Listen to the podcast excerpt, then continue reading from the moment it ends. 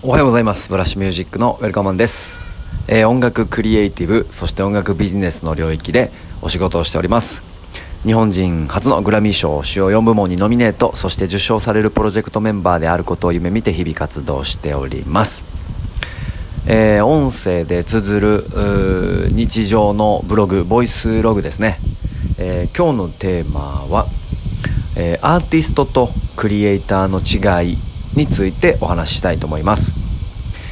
これはあの定義されたものはないと思いますし、えー、人それぞれの考え方が違うと思うのであくまで、えー、僕個人の意見の感想だと、えー、認識していただければいいと思いますし、え皆さんの意見がもしあればねここはすごい議論していきたいところだったりとか、え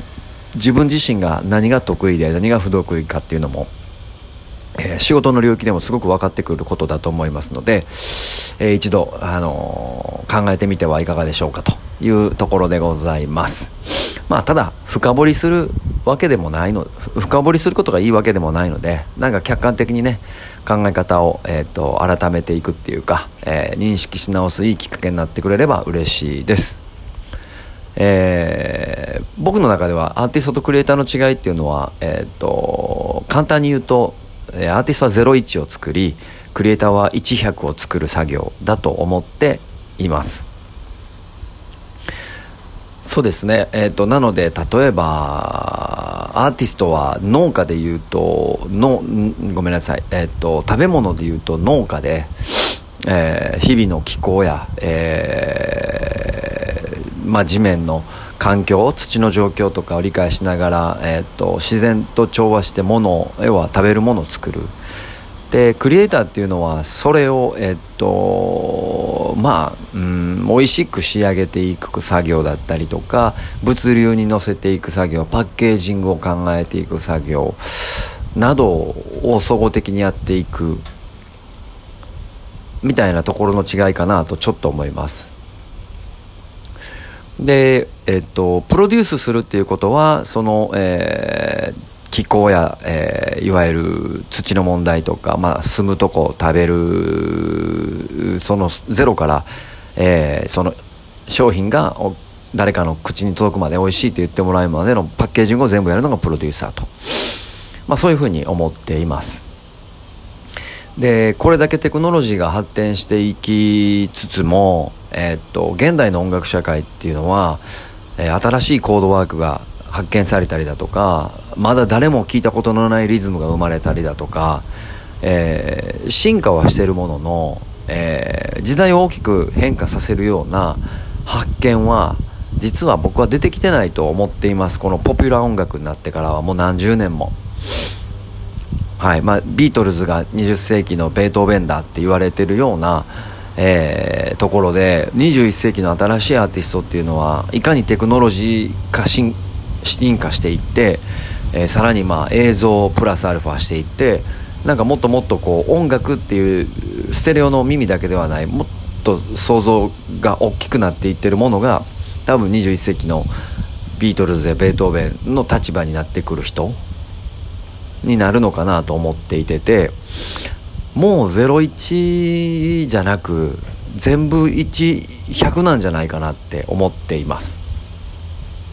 なので僕はアーティスト活動は昔はやってましたが今はやってませんってよく言いますし今は何してるんですかって言われたらクリエイターですって言うようにしているのは実はそこの考え方を変えたっていうことが自分の中で大きいのかなと思っています。まあ皆さんがやられてるお仕事例えば何でもいいんです今の01を作るお仕事なのか100を作るお仕事なのか何ですかって言われた時に自分の立場とか得意分野が分かってくるとは思います。まあアーティストとは言いませんが例えば研究者とか、まあ、芸術もそうですが頭の中で描いたものを01で作っていくっていう。でもこれも結局はうんピカソがねもともとムンクの叫びを書く前は本当にいろんな盗作なんじゃないかっていう参考になる絵がいっぱいあったりとか風景画も散々やったっていうぐらいやっぱり元となってるのは誰かに何かを影響を受けたりとか、えー、うん頭にそのイメージがあるってことはうん生活の中でね誰かが必ず関わっていることなので、えー、個人的にはアートっていうものに関しての01は僕はまだや人生でやったことがないので、えー、昔若い時はそれっぽいことがしたかったっていう感じかもしれないですね。で今の、えーと、僕が言うクリエイターっていうのは100を作るでこの100っていうのは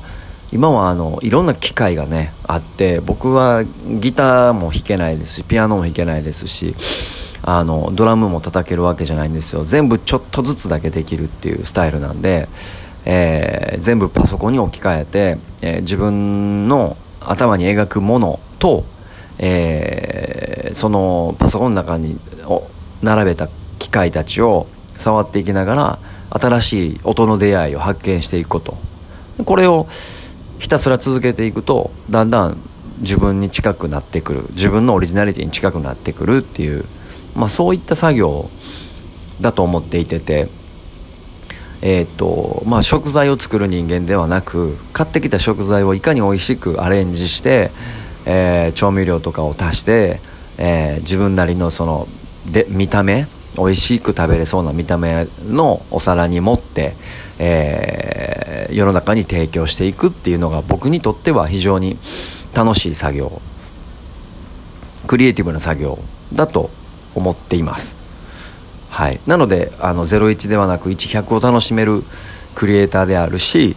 僕はあの作品作りをしようとは思っていなくて自分の作った曲っていうのは商品になってほしい。誰かのうーんなんていうかな誰かの幸せの片隅にいていたい。名言出ましたね。